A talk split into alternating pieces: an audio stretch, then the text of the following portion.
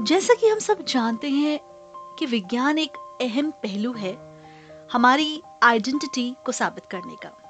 किसी चीज़ पर भरोसा हो या ना हो, लेकिन विज्ञान से कोई इनकार नहीं कर सकता। विज्ञान के ही कारण हम वास्तविकता से अवगत हुए हैं।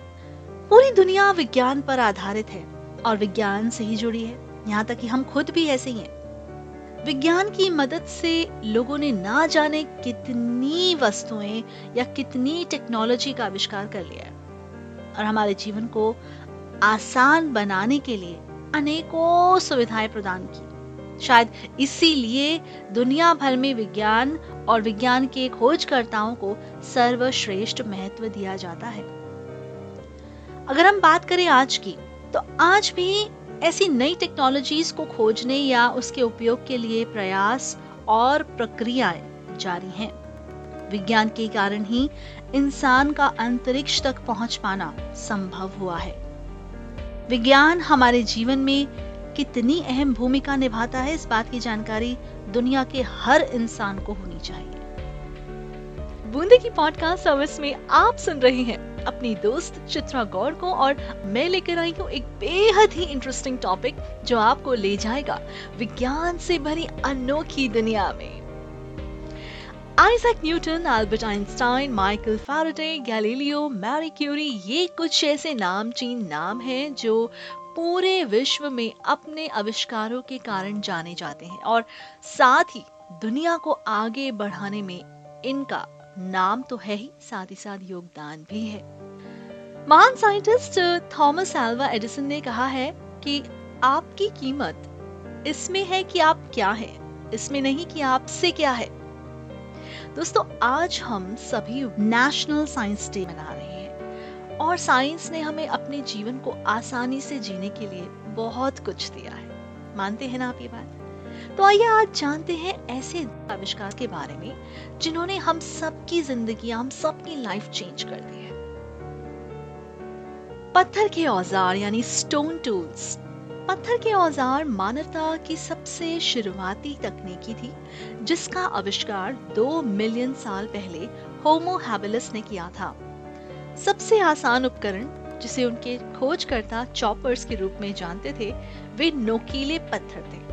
जो एक पत्थर को दूसरे के खिलाफ तोड़कर बनाए गए थे। इस बहु उपकरण का उपयोग काटने, कुचलने या तोड़ने के लिए किया जा सकता है।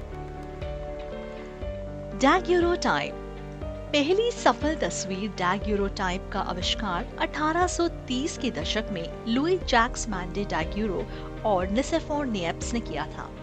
नियप्स के पहले प्रयास में आठ घंटे के एक्सपोजर समय की आवश्यकता थी।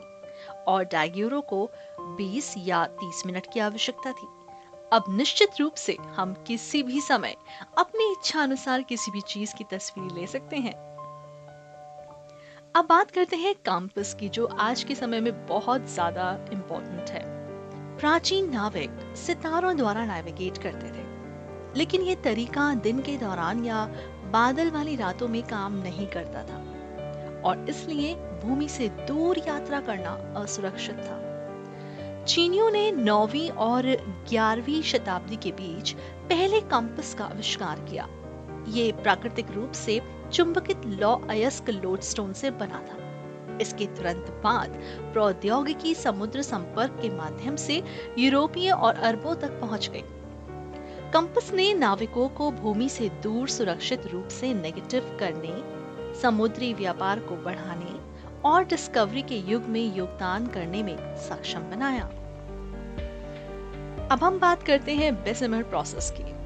बेसेमर प्रोसेस ने स्टील का बड़े पैमाने पर उत्पादन करना संभव बना दिया। ये निर्माण में एक बहुत बड़ा नवाचार था और इससे कई महत्वपूर्ण प्रगति हुई। इस प्रक्रिया का आविष्कार स्वतंत्र रूप से और समवर्ती रूप से 1840 के दशक में इंग्लैंड के सर हेनरी बेसेमर और अमेरिका के विलियम केली द्वारा किया गया था। अब दोस्तों म्यूज़िक तो आप सभी ने सुना होगा और अगर हम म्यूजिकल इंस्ट्रूमेंट्स की बात करें तो उसमें एक म्यूजिकल uh, इंस्ट्रूमेंट होता है जिसे हम कहते हैं सेक्सोफोन। बहुत ही इंटरेस्टिंग बहुत ही खूबसूरत आवाज़ होती है उसकी, अगर आपने कभी सुना है। तो आइए जानते हैं कि ये कब इन्वेंट हुआ। कुछ संगीत वाद्य यंत्र सदियों से हैं, पर सेक्सोफोन अपेक्षाकृत हाल ही का आविष्कार है। पहला सेक्सोफोन 1846 में पेरिस में एंटोनी जोसेफ सैक्स द्वारा पेटेंट कराया गया था। ये पीपल की घंटी के साथ एक रीड को संयोजित करने वाला पहला उपकरण था। सेलुलॉइड। सेलुलॉइड पहला सिंथेटिक प्लास्टिक है और जीवन के लिए बेहद महत्वपूर्ण है। इसे 1860 और 1870 के दशक में उद्योगपति और आविष्कारक जॉन वेस्ले हयात द्वारा विकसित किया गया था। अब बताइए, अगर हमारी ज़िंदगी में लाइट या बल्ब की रोशनी नहीं होती तो हम आज के समय में कैसे काम कर रहे होते हैं? कभी सोचा है उस जमाने की जब आपके पास नेचुरल लाइट होती है तो उत्पादकता दिन के उजाले के घंटों तक सीमित होती है। प्रकाश बल्बों के आविष्कार ने हमें रात में सक्रिय रहने की अनुमति देकर दुनिया को बदल दिया। इतिहासकारों के अनुसार, पूरे 1800 के दशक में दो दर्जन लोगों ने उज्जवल लैंप का आविष्कार करने में महत्वपूर्ण भूमिका निभाई थी। थॉमस एडिसन को प्राथमिक आविष्कारक के रूप में श्रेय दिया जाता है, क्योंकि उन्होंने अठारह में एक जनरेटर और तारों के साथ साथ कार्बन फिलामेंट बल्ब सहित पूरी तरह कार्यात्मक प्रकाश व्यवस्था बनाई थी। आधुनिक इलेक्ट्रॉनिक्स इंटीग्रेटेड सर्किट के बिना संभव नहीं है, जिसका आविष्कार उन्नीस सौ अट्ठावन में जैक किल्बी ने किया था। इंटीग्रेटेड सर्किट को सभी महत्वपूर्ण माइक्रोचिप के रूप में भी जाना जाता है, जो आपके स्मार्टफ़ोन और यहाँ तक कि आपकी कार के कुछ हिस्सों को भी पावर प्रदान करता है। और दोस्तों, आखिरी आविष्कार जो कि इतना इंपॉर्टेंट है, जिसके ज़रिए शायद आप मुझे सुन भी पा रहे हैं विच इज़ इंटरनेट जी हाँ। इंटरनेट आज के टाइम में अगर हम सोचे कि नहीं है तो बस हमारी ज़िंदगी मतलब खत्म है। हम आगे कुछ कर ही नहीं सकते बिना इंटरनेट के। आई एम श्योर मेरी इस बात से आप बिल्कुल अग्री करेंगे, है ना? तो आइए इसके बारे में जानते हैं। 1960 के दशक में अमेरिकी रक्षा विभाग के ARPA advanced research projects agency के लिए काम कर रहे कंप्यूटर वैज्ञानिकों की एक टीम ने आरपानेट नामक एजेंसी में कंप्यूटरों को जोड़ने के लिए एक संचार नेटवर्क का निर्माण किया था। इसने पैकेट स्विचिंग नामक डेटा ट्रांसमिशन की एक विधि का उपयोग किया, जिसे टीम के एक सदस्य रॉबर्ट्स ने अन्य कंप्यूटर साइंटिस्ट्स के पूर्व कार्य के आधार पर विकसित किया। एप्रोनेट इंटरनेट का पूर्ववर्ती था। तो फ्रेंड्स ये थे ऐसे आविष्कार जिन्होंने हम सबकी दुनिया, हम सबकी ज़िंदगी को एक अच्छे पॉजिटिव तरीके से बदला। तो दोस्तों, ये तो थे हमारे वो साइंटिस्ट जो हमारे लिए इतना कुछ करके गए, हमें इतना कुछ दे के गए। लेकिन आज के ज़माने में हम भी अगर कुछ करना चाहें अपने देश के लिए, अपनी दुनिया के लिए, अपने सभी साथियों के लिए तो हम कर सकते हैं। जो आप बन सकते हैं, वो बनने के लिए कभी भी बहुत देर नहीं हुई होती है।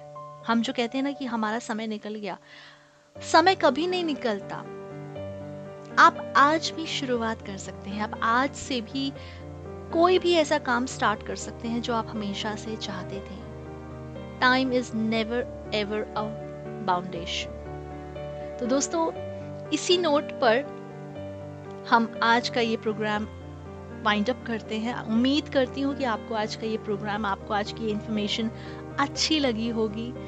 और कैसा लगा आपको हमारा प्रोग्राम आप हमें अपने सजेशंस अपने फीडबैक्स हमें ईमेल पे बता सकते हैं। हमारी ईमेल आईडी है बूंदे dot podcast at Gmail dot com जी हाँ B double O N E I N dot P O D C S T कोई और टॉपिक पे आप सुनना चाहते हैं, आप वो भी बता सकते हैं। आपको कैसे लगते हैं हमारे कार्यक्रम? कोई इम्प्रूवमेंट चाहते हैं, आप वो भी हमें बता सकते हैं। Everything is welcome in a positive way फ़िलहाल मुझे दीजिए इजाज़त। मैं फिर आऊँगी और अच्छी जानकारी लेके आपके लिए। फ़िलहाल हमारे चैनल को सुनते रहिए और इस पे बहुत अच्छे अच्छे प्रोग्राम्स हैं। आप उनको सुनिए और अपने फीडबैक्स हमसे शेयर करिए। फ़िलहाल मुझे दीजिए इजाज़त। Siya bye take care